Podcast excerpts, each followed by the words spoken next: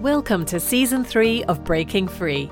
I'm Rania Kurdi, a confidence life coach, comedian, and mother of two. I invite you to join me bi weekly for confidence tips and interesting chats with my guests who either work in fields that help develop confidence or who have had a personal story to share about their journey of breaking free and living with more confidence and purpose. My guest today is Rikimah Glymph. She's a writer, mentor, and advocate for equal rights and opportunity. And she knows all too well the everyday challenges faced in a rapidly changing world and helps create innovative solutions that are necessary for change. Hi, Rikimah. Hi, how are you? I'm good. Thanks for being on the show today. No, thank you for having me. Now, Rikimah, I know you're the founder and CEO of BWell365, and you've got a book out, Total Wellness, uh, which is a millennial and Gen Z guide to living a more balanced life. And I love topics that help people live a more balanced life and a healthy one. But I just would like to know how you started that. What made you decide to do that and write that book and and found Be Well? Did you yourself have an experience of getting healthier or changing your lifestyle and yeah i mean thank you for asking that question. Um, so so the the organization literally was founded out of me sort of taking an observation uh, about some work that i had been doing previously. So i run an organization called uh, Glymph consulting which basically had me doing infrastructure consulting. So for people who don't know what that is, it's basically serving as the back end for organizations overseeing things like HR, finance, compliance, operations. Uh, for many years, I was a chief operating officer for organizations in the social justice world. Uh, so environmental justice or racial justice or LGBTQIA2 plus, uh, and the list goes on. And as I was working with those groups, I said, you know, it's a lot easier to sort of be a truth teller about what's working and what's not working from the outside.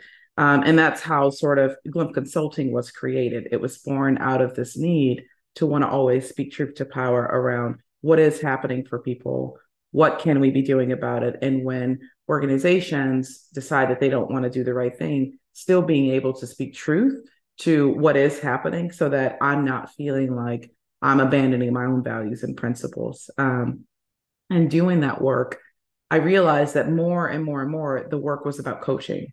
The work was more about, you know, people asking me questions that felt more centered around life coaching as opposed to occupational coaching, as opposed to management coaching, right? Uh, and the more and more that kept happening, the more I kept saying, you know, actually, what I'm starting to realize is that people aren't feeling okay. Mm. They're not feeling okay. And because they're not feeling okay, they're having a hard time deciding whether or not they're if they're not feeling okay because they personally are not okay or because the organizations are creating environments that make it so that they are not feeling okay um, and i started doing all of this sort of you know uh, discovery work with clients to try and piece apart where are you what's happening mm-hmm. at the same time this is happening of course i'm going through my own journey because you know for a very long time uh, I had also been on my own wellness journey, which was, hey, Rikimah, you need to get these pieces, of, you know, in the house in order, in order for your life to feel like you have a life of meaning, a life of purpose. Uh, and when I gave birth to my son, that became, you know, sort of like the, I think the pivotal moment where it was like, oh no, you have to really get all these things in order. Um, and because he is constantly with me in the work, he's a constant reminder that wait a second, this work never ends. Um, once I realized that the people that I was working with, the more and more we did the one to one coaching, the more and more I discovered that, like, actually, just no, people aren't even coming to work okay. I decided to start to do wellness retreats for them because I said, you know, I wish that someone had said to me, Hey, you seem like you're not okay uh, the job is not going to give you more benefits than what they are going to give you. They're not going to pay you more than what they're going to pay you. Sure, you know, they're going to take more hours from you than you're willing to give. And sure, it's going to disrupt your home life, right? Uh, which will have impacts on all kinds of other areas of your wellness. Why don't you come to this retreat? Why don't you sit with us? Let's process and let's game plan together so yeah. that we can create some some boundaries and so that we can gain some awareness of where we are in our emotional and in our social wellness, right? Um, so that we've got areas that we can focus on to work on. And because I didn't get that coming through my own career, I didn't hear other mentors say that they had gotten that. For me, it became very clear hey, Rikimah, then you have to create the thing. Yeah. So we created these wellness retreats and started inviting some of the progressive left's movements uh, into these retreats, one after another after another. And what we realized in going through the retreating process is that people need to have us focus on wellness because all too often folks don't even understand how that shows up in their lives. Yeah, if you've never felt it, you don't know that you're unwell, right. do you? Till someone tells you and shows you another. That's right. Way. That's right. And and that's what we keep running into. People are like, I just didn't realize. And and so the bigger mm. part was like, people don't even realize that like wellness has eight pillars, maybe even more right? I'm convinced. Yes, that intrigued me. Eight that's pillars? right. That's right. I, would love to hear what they are. that's yeah. right. I mean, people people have been caught off guard with this because I think that for a long time, folks have been told, "Hey, you need to focus on what you eat. You need to focus on working out." Right. But but if you're us, yeah. you realize, wait a second, but it's more than that, right? Like it's it's your emotions. Yeah.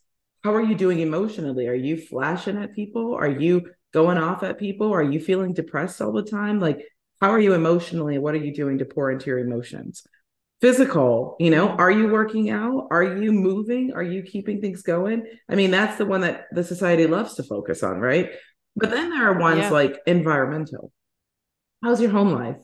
Are you out in nature? Are you taking in the world around you? Like, what are you doing about, you know, what's happening in the home? Some people are environmentally unwell because when they go home, they're overwhelmed. There are things happening at home mm. that mean that they don't have peace at home. Some people are unwell because they live in environments that are, you know, hostile, right? And so they may leave the work environment or they may leave your house, you know, after having a good brunch or something, but then they're going into places that they don't feel good about, right? And that impacts how people Yeah, there's feel. no respite. That's right. That's right. Mm. Social is the one that really got people during COVID, right? Because we all yeah. looked up and we're like, wait a second, we can't hang out with our friends anymore. Wait, we can't go to our mosque or to our, our churches, right? Like we can't you know, be in community with each other. That hit a lot of people really hard. You know, there's spiritual wellness, right? How's your spirit? I don't know about you, but I know that here where I'm located, that was a really big one. You know, folks don't have anything bigger than themselves that they're holding on to. And as a result, we start to see these higher rates of people harming themselves right? You start to see the children who are not getting along with each other anymore, the parents who are like checked out, right? And so the question is, yeah. how's your spirit? And then, of course, there's two other ones, which is, you know, financial wellness and then occupational wellness. Um, so financial, I think, speaks for itself. How you doing financially in terms of, you know, mm-hmm. are you able to take care of yourself? Are you able to invest? Like, what are the goals that you want for yourself, and how are you feeling um, in terms of yeah. sustainability? Occupational became a really big one in COVID. People were like, "Listen, I don't know if tomorrow's promise, but I don't know that I like this job. I want to go pursue my passions." right? Some people are like, my passions look like working for myself. Some people are like, my passions look like I don't want to ever do this again. And I'm going to switch entirely from being a, you know, a finance director to becoming a photographer. Um, but all of that to say, you know, all of those areas we have to focus on and pay attention to. Otherwise, the minute that one, two, or three become out of whack, we start to feel unwell. So, you know, like I tend to tell people all the time, these things are a work in progress. They don't get better overnight. They don't all become perfect overnight. The idea is not to be perfect. The idea is to make sure that when you look across these areas of wellness, you're asking yourself, how am I doing on a scale of one to five? Where am I rating? And the areas that you're rating the lowest, that becomes the area that you focus on for the week. And the, the whole idea is for people to feel agency, right? Yeah. Because a lot of people, I think a lot of the somberness people are feeling and a lot of the the low energy folks are moving around here with is it has to do with whether or not if they feel like they have any agency over changing the trajectory of what's happening for them. And and I would argue, hey, we do have agency actually, but we've got to do our work. Yeah. We have to sit down and have that conversation with ourselves. And we have to look in the mirror and be honest with ourselves. How are you feeling occupationally? I was just telling my son maybe a couple weeks ago. I said, Malik, you know, we walk around the world and we are talking to anybody who will listen. Okay. Literally. Yeah. Anybody who will listen. We're like, this information should be free. We need to talk about it. And I said, but mom looked up and realized that I have completely let go of my physical wellness. Mm. And he just looked at me. I said, Why are you looking at me like this? It's okay to be honest with yourself. I look, I understand the assignment. It doesn't mean I'm perfect. Yeah. I never ever said I was perfect. What I said is, is that we all got to get in this journey together because if not, we're going to look up and be miserable. Right. And I said, so what I'm going to do is go buy myself a bike and I'm going to go for a bike ride with you. And I'm going to get myself a little Fitbit and I'm going to start watching my steps. Because if I don't start somewhere, I can't start the process of trying to fix a thing that I know needs to be happening, which yeah. is you need to keep moving or else you'll be anxious. You need to keep moving or else your body will start functioning all weird, right? I'm getting older. I'm not getting younger. So I don't want to be popping this hamstring, breaking that bone, doing all these things because I was living more of a sedentary life instead of an active life. Active gets me outside. That helps me with environmental wellness. So I was trying to explain to him how all of this is connected. Because if I'm not working out, if I'm not out in the world, out in the environment, guess what? That starts to affect my mental and emotional. Yeah. Right. I bet he liked so, your choice of uh, bike riding because that included him. I was going to say right. that people get quite stuck once, you know, once they've been in that lifestyle where they're not thinking out of the box anymore and can and sort of be down on themselves and think oh i don't like the gym or I, I feel too overweight to go to the gym or i can't afford to go to the gym and they only think about the gym being an option and forget that hey i could get a skateboard or i could get a bike that's right. or yeah that's right and and so that's the, that's the right. great joy of life coaching is suddenly you know they start thinking of these other options and get really excited about life again. It's beautiful to see. That's right because they forget right? Like the world tells us that when we grow up we've got to put certain things away. Yeah but but I'd argue, look, if you loved roller skating, get I your roller. I was just gonna say, I, right? I've just taken up roller skating again. Yeah, that's right. Yeah. That's right. You want a jump rope? Carry a jump rope. Yeah. When I travel, the one thing that's always in my suitcase is a jump rope. Yeah, because it doesn't require anything except for a hard floor and me. Right. So, yeah. but but the name of the game, right? Like my son likes to play frisbee, so get a frisbee. You want to chase bubbles all day? Look, your kids want to look at bubbles and stuff. Give them the bubbles, but maybe you can do some spins. Maybe you can run up and down the street with the bubbles and have them chase you and turn it into something fun. It totally gives you an excuse as an adult to do that because you're doing it for the kids. Oh, absolutely. Yeah. That's right. That's right. You you get a, a, blanket card to do do whatever you need to do to go have some fun. So I mean, I think you know in the book it tries to provide um, mm. tangible examples of the kinds of ways that we can get started in these areas that are low barriers to entry that are not high yeah. cost right? Yeah.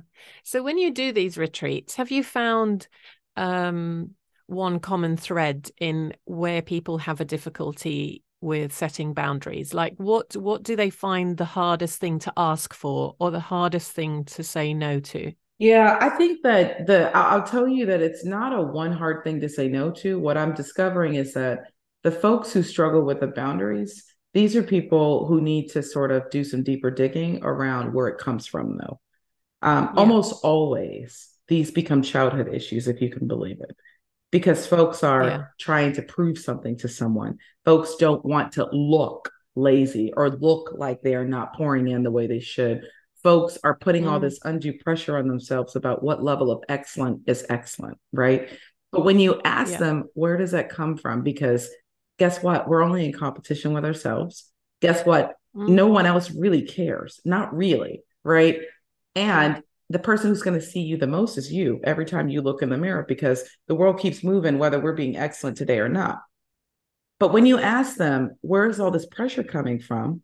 You almost always hear them say, because when I was a kid, because when I was a kid, right? And so that's why this book also tries to center this next generation of children that are coming up right now because I keep saying if parents are unwell, the kids are going to be unwell. We have to pour into them so that they have a firm foundation, right? And so there is a whole, I think, psychological experiment that happens when we start to think about it that way, right? But I think that the boundary thing is really coming from this this pressure that people are putting on themselves around what does excellence look like? Me caring too much about what other people think about how much work I'm putting in. And some of it, you know, for some people, is coming from a place of I was impoverished as a kid. I grew up with very humble means and beginnings, and I want more for mm. myself and I want more for my family. And so. I'm going to work, work, work. Yeah and then they they lose sight of that goal and realize and don't realize that oh my gosh i'm actually living a miserable life in order to have that one day. And might not even reach there to enjoy it. That's right. I mean and we we try to remind people look at the statistics. Young people younger and younger are starting to have heart attacks are starting mm. to have strokes right? Like are getting cancer. There's a reason why the younger populations are getting sicker sooner than our parents' generation and the generation before that, right? Like a lot of those mental illnesses and physical illnesses can be directly tied to like neural issues and stuff like that, even. How stressed yeah. is stress before your body starts to react to it, right? How worried is yeah. worried before your chest starts to close in. So if we think about it that way, it's like, what kind of life do we want to live today? But also, what kind of life do we want to live tomorrow? You'll hear my son will tell you, I tell him all the time, I'm trying to live to see my grandkids. Like, can we be clear that like I'm not interested in dying early? And if someone is doing something that's taken five years of life from me, you will hear me scream that out.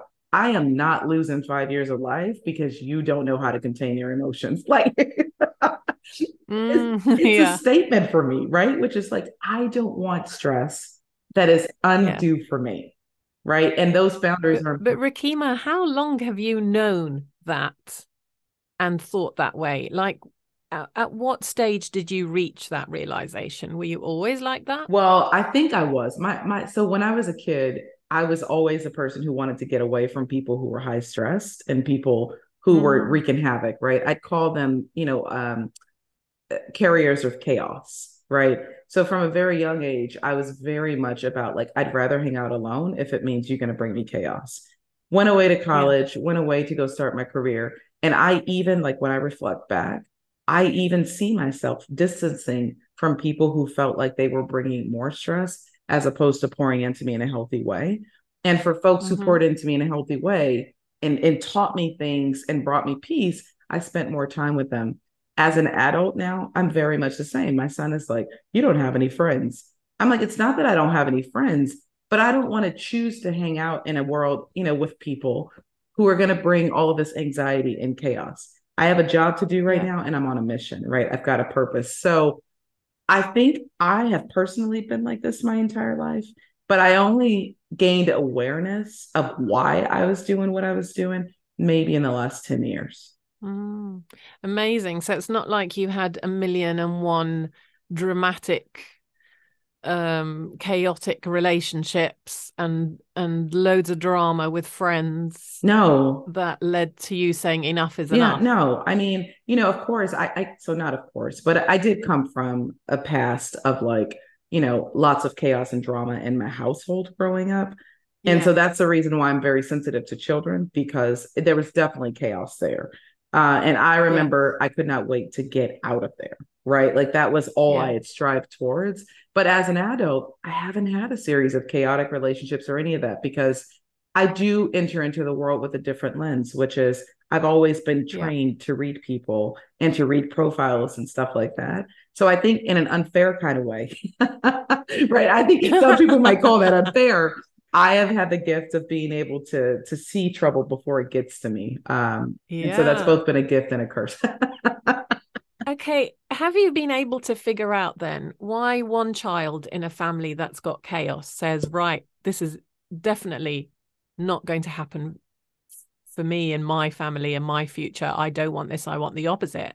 And yet another child from the same family will just repeat the pattern of what they know and go into other chaotic relationships? Oh, this is such a good question. Oh man, this just hit me right at home. So, a little bit about me I come from a family of six. Mm-hmm. I'm number four, if you can believe this. Mm-hmm. Everyone else around me, with the exception of my youngest brother, have all done the same thing. They've all repeated the same patterns.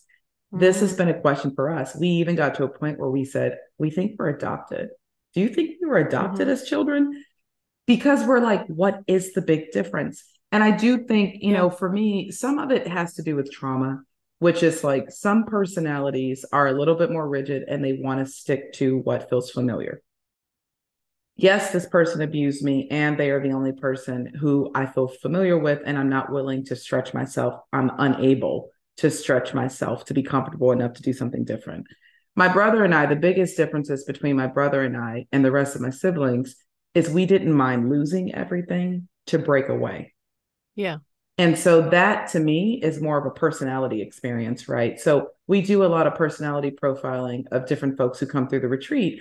And one of the things that we've discovered is for people who already in their profiles, right? Because when you're born, you already have certain things a part of your personality traits. Mm. For people that have personality traits that are a little bit more about needing to anticipate, a little bit more about liking consistency and those types of traits, I find that those are the ones who struggle the most to break away from these patterns.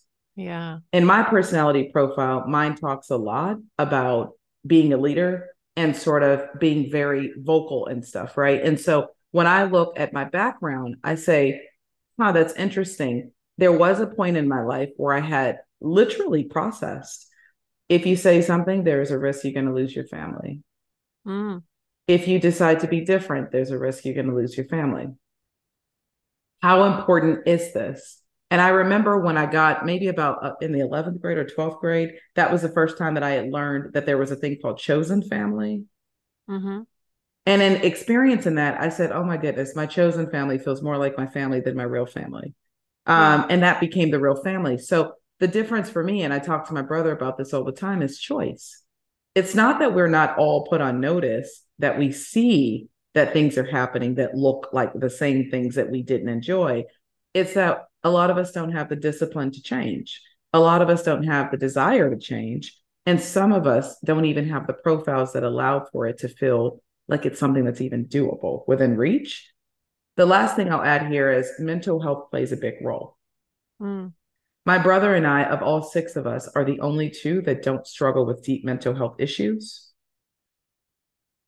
As a result, the siblings around us, though, are ones who are struggling deeply with that kind of stuff. And so it's almost like a self fulfilling prophecy, a little bit, right? Which is like you have all this chaos, you're used to the chaos, the chaos is bringing you mental unwellness. But because it's what you're used to, you don't know how to get out of the cycle. Um, we've been given the gift of being able to have a bird's eye view which is a little bit different also. So, you know, it, it's it's challenging because when you ask that question, it feels loaded, which is like every person experiences life very differently. But there are all of these things that go into whether or not a kid is going to end up being able to make the choice to get out of it or to not. Uh, and then what happens with life thereafter. Yeah, like some people have addictive personalities and some don't. That's right. So then it's not difficult to resist smoking or drugs or alcohol if you don't have addictive personality. And it kind of seems unfair. A little bit, right? A yeah, little bit. I yeah. mean, I had an older sister tell me, you know, she thought it was unfair that my life seemed perfect, which is really bizarre because I was like, wait, perfect? To know my story is to know that it's far from that, right? Like there's definitely been mm-hmm. adversity here. But from the outside, I think what I hear her saying is because you don't struggle with these things that I wish I didn't have to struggle with. Yeah. And while my I'm unwilling to shift, also I'm unwilling to feel discomfort and changing, I'm also extremely aware that like your trajectory looked very different. And I don't know how you got from point A to point B, right? Because I wasn't paying attention or I wasn't present for that. But it feels unfair that like you don't have to suffer in the same way. Yeah, like forgetting your achievements, even the yeah. fact that you can be a leader or speak out loud, whatever it is you That's feel right. you want to speak passionately about, might be something that she would need hours and hours and hours of pushing herself to do and then can't do it. That's right. That's right. Right. That's right. So I don't, yeah. I don't make it a habit of even judging it. Right. Like what I say yeah. to people is like, look, when you make a decision that you're ready to change and you want to walk that walk, I'm always going to be here to walk with you people at the retreat will tell you i tell them all the time let's walk let's do this journey together what's frustrating though is when you have those tools and you know that you can help people close to you you're not able to actually do that in, unless they're asking for it and they're ready and That's right. You know, like the people who are coming to the retreat, and you just have to watch it happen. That's right. That's right. Because part of it is like, I'm also not God, right? And Yeah. so I can share knowledge. I can be there when the phone call comes in. I can even process with you. I mean, I can't even tell you how many hours I spend processing with folks. I can process and I can tell you what my thoughts are, but I'm very careful not to tell you what to do. I'm very careful with not trying to push you in a direction I think is right because I'm Mm. very aware that I just don't know everything, right? Yeah. If we only see 5% of what's going on in the world, who am I to think that I know your journey? Yeah. right? So I do try to support, and I'm also aware that you know what, but everybody's going to live their life, and so give it to who you know the folks who are interested and who want it. And Yeah. you know, if you have to allow for folks to live a little, crash and burn a little, and experience life, that's also okay because at the end of the day, there's a higher power at play, right? Mm. Well, you said that most things go back to childhood, hmm and you know, our upbringing definitely affects so many things. But what about schooling? I'm interested in that. You said you homeschool your son. That's right. so, do you believe that the school system is damaging children or or not? Like, how do you see it? What's your Yeah. opinion? I think it's damaging a lot of them. Um, Mm. This is a very political statement I'm making at this point, uh, and it's it's mine alone. But I pulled my son out because by the time he was three years old, he was already dealing with racism in the schools. Mm. Um, and I saw that what happened is that all of a sudden he was being punished at rates I couldn't believe, you know, for just being a little boy with a lot of energy, right? He was always one of the smartest kids in there, always at the top of the class, always the first to know how to tie his shoe and spell his name and do math and all these things. But because he couldn't sit still, all of a sudden, instead of them, you know, creating pathways for him to deal with his energy, right? Come on, Malik, let's go outside and run then, since you got all this energy, right? Mm. um, it was like he's not a fit for the school he needs to go and so when i saw that they were willing to be hyper punitive to kids and specifically in america like it's a black and brown experience where these kids are being punished at different rates than you know our counterparts i said to myself i need to start to pay attention to what his journey is because i know that i live in a place that is not good or conducive for black men specifically and so uh, by the time he got into pre kindergarten, I had seen that he had started biting his fingernails. That all of a Mm. sudden, you know, he was having all these like anxiety ridden things, right? So, you know, biting the fingernails, you know, not sort of being able to focus a lot at all. Um, and coming home with all of these stories about like how he was being ignored in the classroom, how he'd finish his work, but then be sent to the principal because he, you know, because he couldn't sit still. I finally, by first grade, I was like, this doesn't work for my child. My kid is a neurodivergent child. He's an ADHD kid. I said, I don't want them to make it so that he feels like he has a problem. Yeah. He gets into first grade. We pulled him out of the private school, put him into the public school, and it was even worse. You could never believe. The, the teachers are inundated with school classrooms that are like 30 kids to one teacher. Mm. And you've got, imagine that, all the boys of the world with all their I hyper can. In energy. Jordan, we were 45 to one teacher. That's Imagine that. right, right. And so Yeah. really what happens is that the teachers end up in this experience where they're doing more discipline than they're doing teaching. Yes. So then his first year, it was like, wait, he's not even learning. And he said to me, he came to me, he says, Mom, I think that I'm now like behind my counterparts in the private school because we haven't learned anything all year. Mm. Meanwhile, I had gotten three calls from the principal. So I pulled him out because I thought his mental health and wellness was going to be at stake. By the time the anxiety started showing up and I started seeing the fingernail biting and all of that stuff, I had read that those are clear signs of like anxiety, right? And and how kids are trying to cope with things that are happening that they may not have words to put, you know, words to put to it, right? Pulled him out, got him a therapist because I am definitely pro therapist. And I was Mm. like, black male therapist, I need you to work with my son. I need you to tell me what's happening for him. Yeah. Um, and he came to me. He says, you know, he's experiencing some bullying. He's got teachers who are yelling at him all the time and giving him a lot of anxiety. He said, you know, they're not creating solutions for children who are super smart, but super active. So I pulled him out and I was like, you know what? This is going to change my life also. And that was the scariest part, right? Is that Mm. as a working parent, I was like, how am I supposed to spend time? Like, how am I supposed to make time to have my kid at home full time teach him, pay the bills, right? And because I'm a single parent, also, I kept thinking, oh my gosh, it's all falling on me. It's all happening. Yeah. Right. And I even had a small meltdown about it a couple years ago. I was like, well, I can oh, imagine. I'm sure it wasn't small, Rikimah. right? Just a, a small lot. one. It's true. It's true. It's like this is a lot. Oh my god! Like, and really, yeah. the break, the, the meltdown was like because life's not perfect, right? Yeah. Like, and scenarios are not perfect. And even though you plan that this kid can survive in the regular experiences, the truth is, is like the kids require that we are nimble and flexible to what is happening today. They yes. don't get to wait for us for it to be convenient, right? It's never convenient. No. So, so I said, look, you can feel how you feel today, but tomorrow you're going to have a solution for this kid because he's counting on you. Yeah. To help him get through this thing too. So I pulled him home. And we have been homeschooling schooling ever since. And I use the world as his learning playground. Mm. We travel all over the world so he can learn about cultures because I want him to feel comfortable with any and everybody. And the other part of it is political too, which is like, and honey, you don't have to stay in a country that doesn't respect your mind, body, and soul. Yeah. There can be a different place called home, right? Yeah. Um, and so I want you to experience that. So that's what we do. So yeah. he has been out on his own since he was, I guess, at the end of first grade. Uh, he's now sixth grade, and he has been to more countries than I can even imagine. Uh, he plays with everybody's kid. When he's learning science, he's learning it in the water. When mm. he's learning about, you know, trains, he's chasing after locomotives in Germany, right? Like this has been his trajectory, and he is he is soared. So the schools, this the school district that oversees his education, they have said to me, "This is the best thing you ever did for him. Keep mm. doing it. Keep the pictures coming. Like keep us posted on all the things that he's yeah. learned."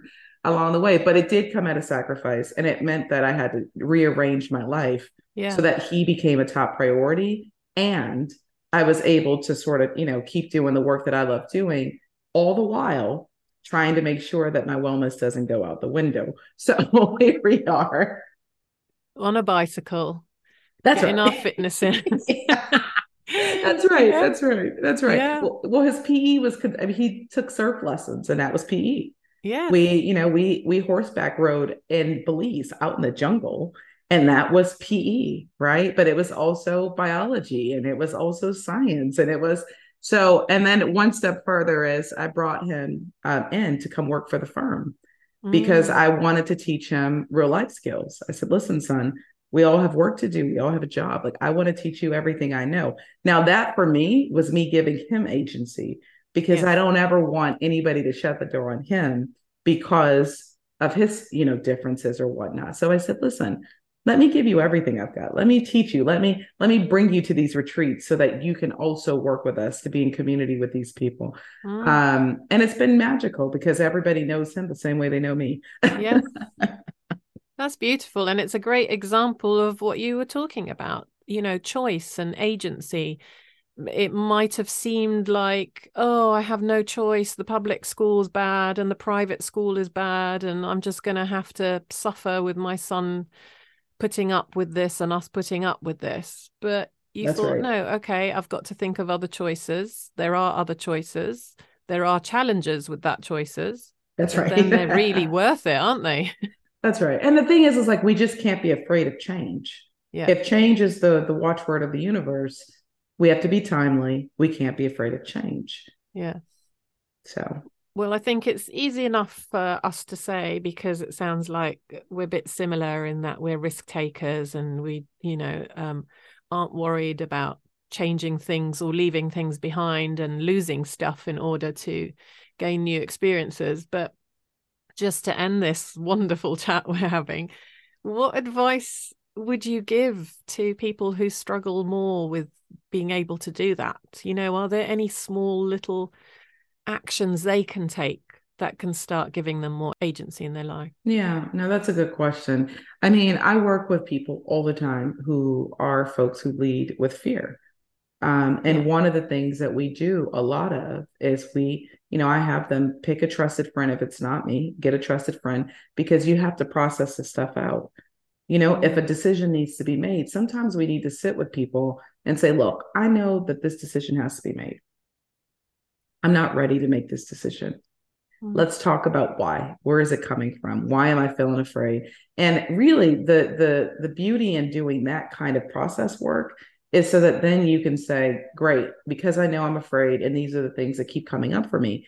How do I get myself as prepared as possible given what I know about what's given me anxiety? How do I curtail that? How do I get ahead of that? How do I plan for the unexpected so that I'm not as nervous and I'm not as anxious about going into a future that looks uncertain or unsure? Right. Mm. Um, it's a lot of the work I do. I, I move in the world and I don't allow for fear to guide it. But let me tell you something I'm very human and that fear shows up all the time. Mm. And the difference for me is is that while I can never tell if things are going to work out, I am a person who will sit down and say, what are all of the ways this thing can can hash out? And what would I not mind and what would I mind? And what are some of the things that I can put in place so that if the worst case scenario happened, I'm able to not like fall on my knees. I can still stand tall.